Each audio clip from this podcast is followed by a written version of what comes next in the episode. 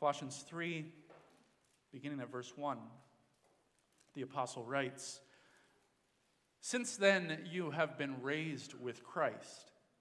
Set your hearts on things above, where Christ is seated at the right hand of God.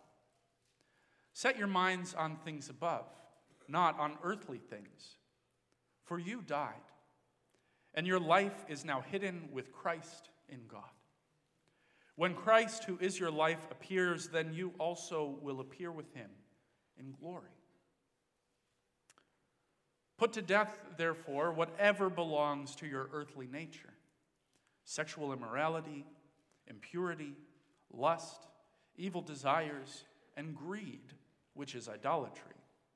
Because of these, the wrath of God is coming. You used to walk in these ways in the life you once lived, but now you must rid yourself of all such things as these: anger, rage, malice, slander, and filthy language from your lips. Do not lie to each other, since you have taken off your old self with its practices and have put on the new self, which is being renewed in knowledge in the image of its creator. Here there is no Greek or Jew, uncircumcised or circumcised, barbarian, Scythian, slave or free, but Christ is all and is in all. Therefore, as God's chosen people, holy and dearly loved, clothe yourselves with compassion, kindness, humility, gentleness, and patience. Bear with each other and forgive whatever grievances you may have against one another. Forgive as the Lord forgave you. And over all these virtues put on love, which binds them all together in perfect unity. Let the peace of Christ rule in your hearts, since as members of one body you were called to peace. And be thankful.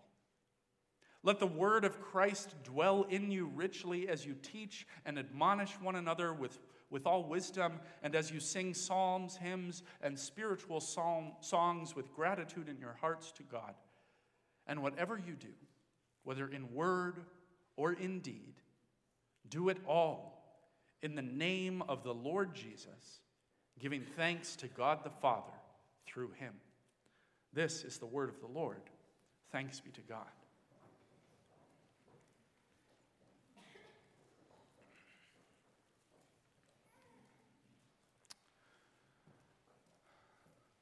Sisters and brothers in our Lord Jesus Christ, when I was in my first year of university in Michigan, I got a phone call one day from my brother in Texas. My brother called me because he had heard a message in chapel at his high school earlier that day, at the Christian school that we grew up in, that bothered him.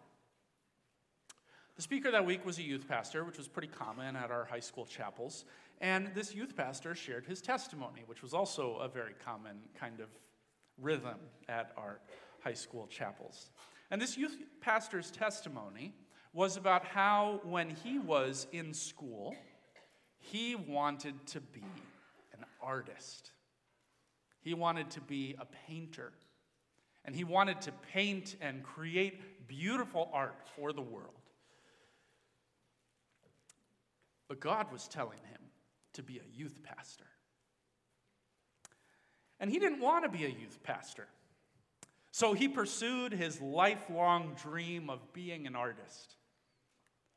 But God blocked him at every turn, frustrated his career plans, and continually pressed on this young man's heart that he was called to be a youth pastor. And this young man found himself more and more unhappy with his life, more and more unsatisfied with himself, as God closed door after door after door, until in great frustration he gave up and reluctantly became a youth pastor like God wanted him to. God had brought him kicking and screaming into his call. And this bothered my brother a lot.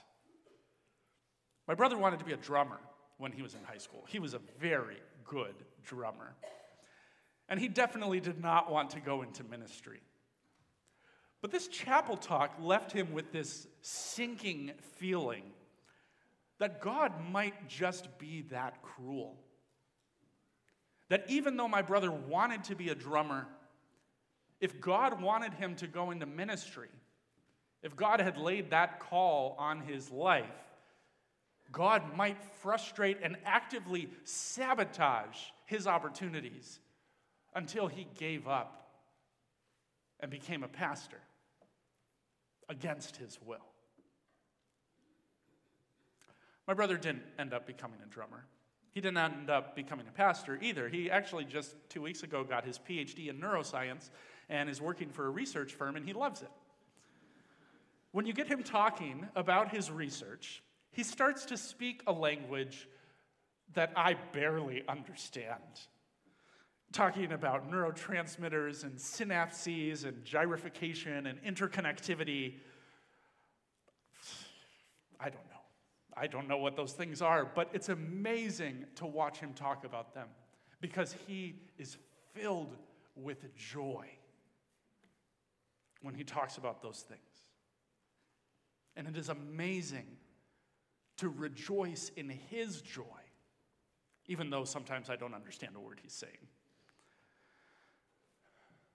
I would be comfortable saying that God made my brother for scientific research.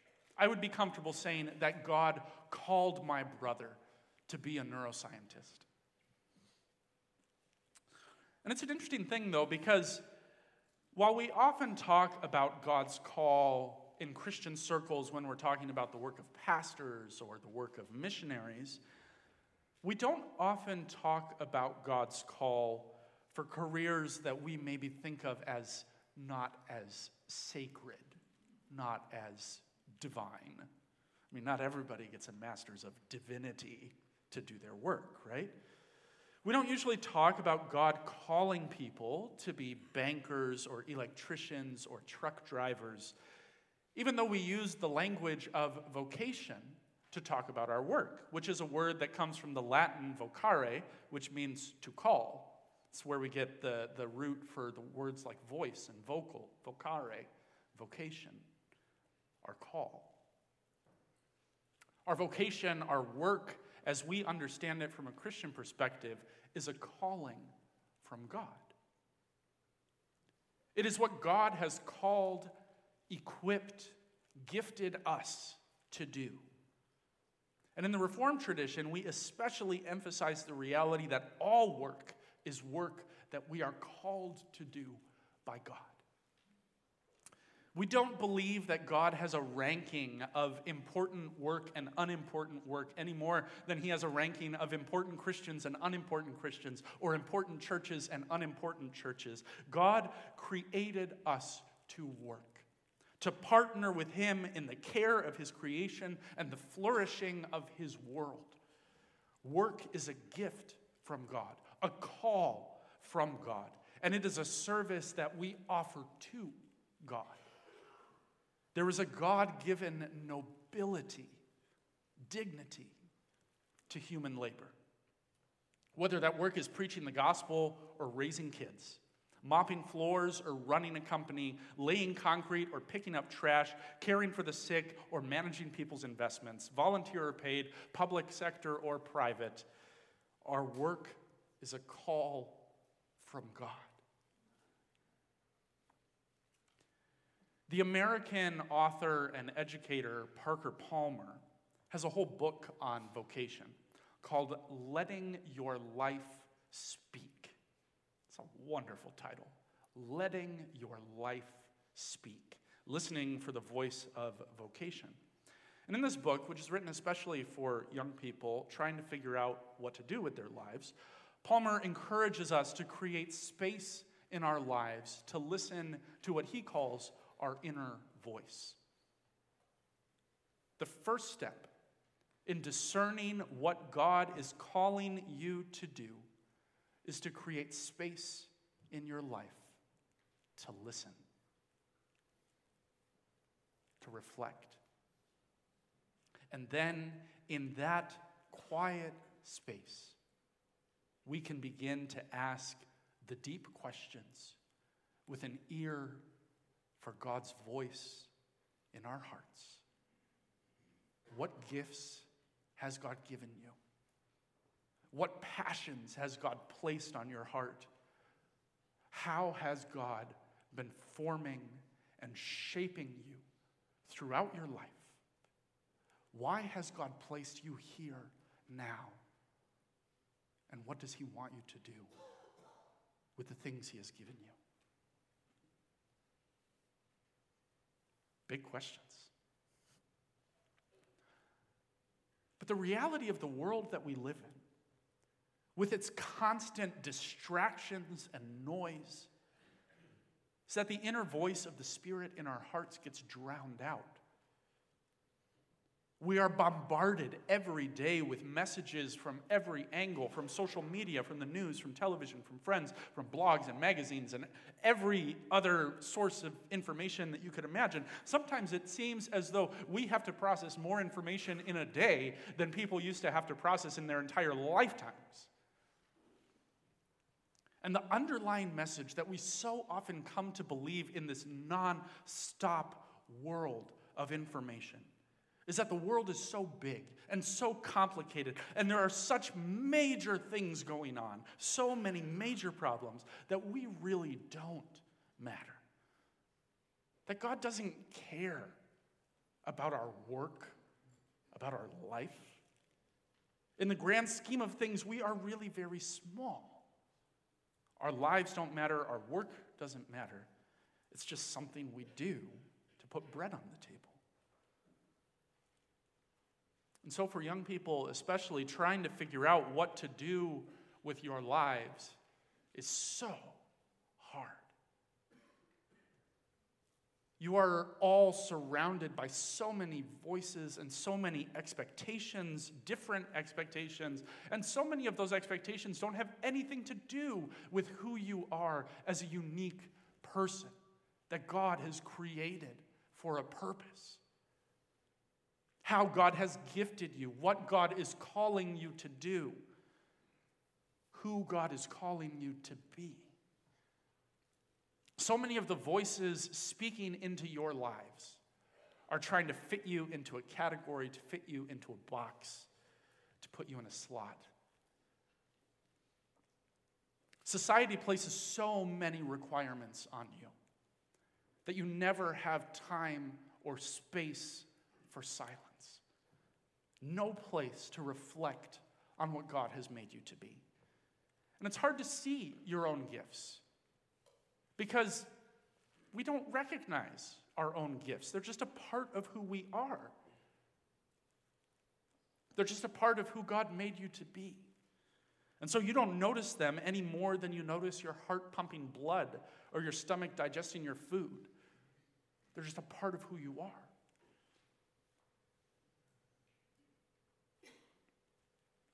The world seems so big, and we seem so small. Sometimes it can seem like the whole world is just a big machine, and this big machine is asking for you to figure out where you fit. Are you a cog, or are you a screw, or are you a belt, or are you a hinge?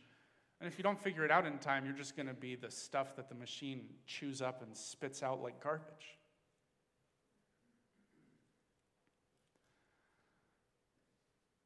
The New York Times had an opinion piece a number of years ago in which the author kind of mocked all of the autobiographies that were being published that year. Autobiographies of celebrities and debutantes, of reality TV stars and political hopefuls and sports players. Many of these autobiographies, stories of a person's life, were written by people under the age of 30. And one statistic that this author put out there, apparently to show how self-centered and ridiculous most people thought they were, was that 70% of people believed that their life story was worth telling. 70% of people believed that their life story was worth other people reading. In a letter to the editor, the next week. One reader pointed out that this statistic meant that almost 1 in 3 people believe that they don't have a story worth telling.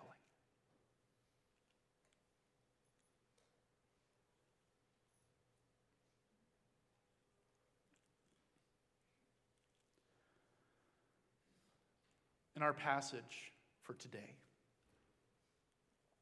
the Apostle Paul writes to the church in the city of Colossae, to these faithful saints living and working in a pagan world, whatever you do, whether in word or deed, do it all in the name of Christ Jesus, giving thanks to God the Father through him. Whatever you do. Whatever you do. And he goes on from there in the part beyond what we read for this morning to talk about whatever you do, whatever God's people do, whether they are husbands or wives or parents or children or servants or managers, whatever you do, do it for the Lord Jesus Christ. In this passage, in Colossians chapter 3, the apostle transforms our very understanding of who we are. The world might make us feel like we're a cog in a machine, but in Christ, we are agents of renewal, working in a world longing to be renewed. The world may make us feel like our stories don't matter, but in Christ, our stories are vital chapters in the story of God's work in this world. The world may make us feel like our work doesn't matter, but in Christ, our work is God's work, whatever you do. And this is the great irony of Paul's message here in Colossians. Since then, he begins, since then you have been transformed with Christ. Set your hearts on things above, not on things of the earth. And we might at surface value take that to mean that our worldly work is no use to God. At surface value, we might understand that to mean that we ought to give up on worldly work and just do holy work, just do kingdom work. But Paul says the opposite. Setting our hearts on things above doesn't mean that we give up on worldly work, that we don't do the things that need to be done. It doesn't mean that we give up plumbing and street cleaning and banking and food prep and portfolio management. It means that we do those things with a heart, with an eye, with an ear for God's kingdom. It means that we recognize that in our work, God works through us to care for a world that he is making new. Whatever you do. People of God, this is good news. In Christ, we have been transformed. We have put off our old self with its sinful desires, and we have put on the new self, which is Christ.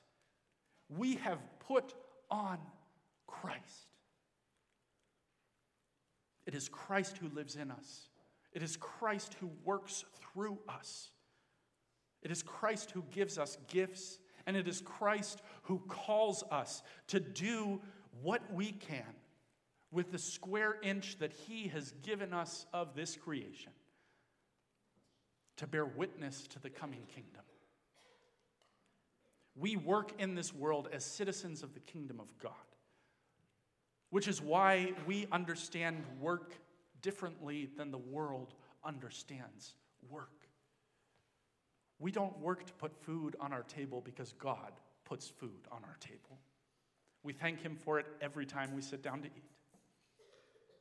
We don't work to give our lives meaning because God gives our lives meaning. We don't work to earn our place in God's eye, because Christ has secured our place in God's eye by his work.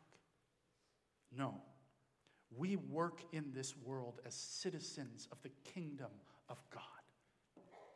We work hard so that we may share with those in need. We work hard so that our square inch might be a place that points people to the peace and the justice and the shalom of God's coming kingdom. Whatever we do it for Jesus, giving thanks to God the Father through him.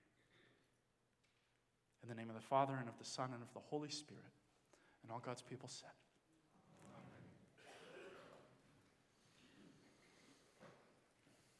Oh, Lord our God, we thank you for the gift of work.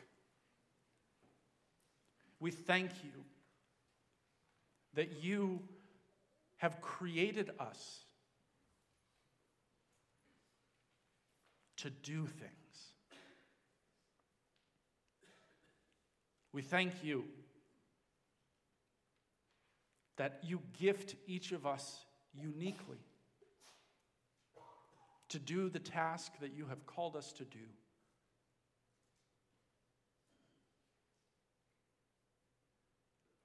And we pray that we would find the space in our lives for stillness, for quiet,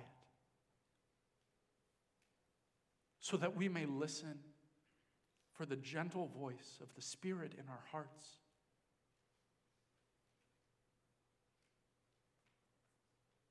Revealing to us who you have created us to be.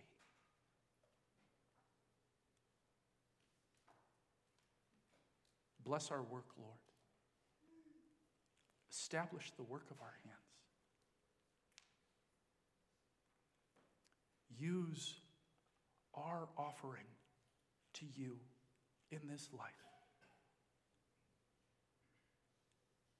to point people to the coming kingdom.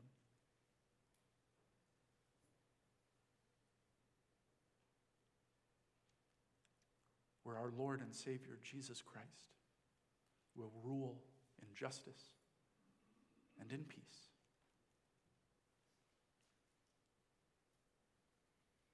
Bless us, O Lord, we pray, that we may bless you.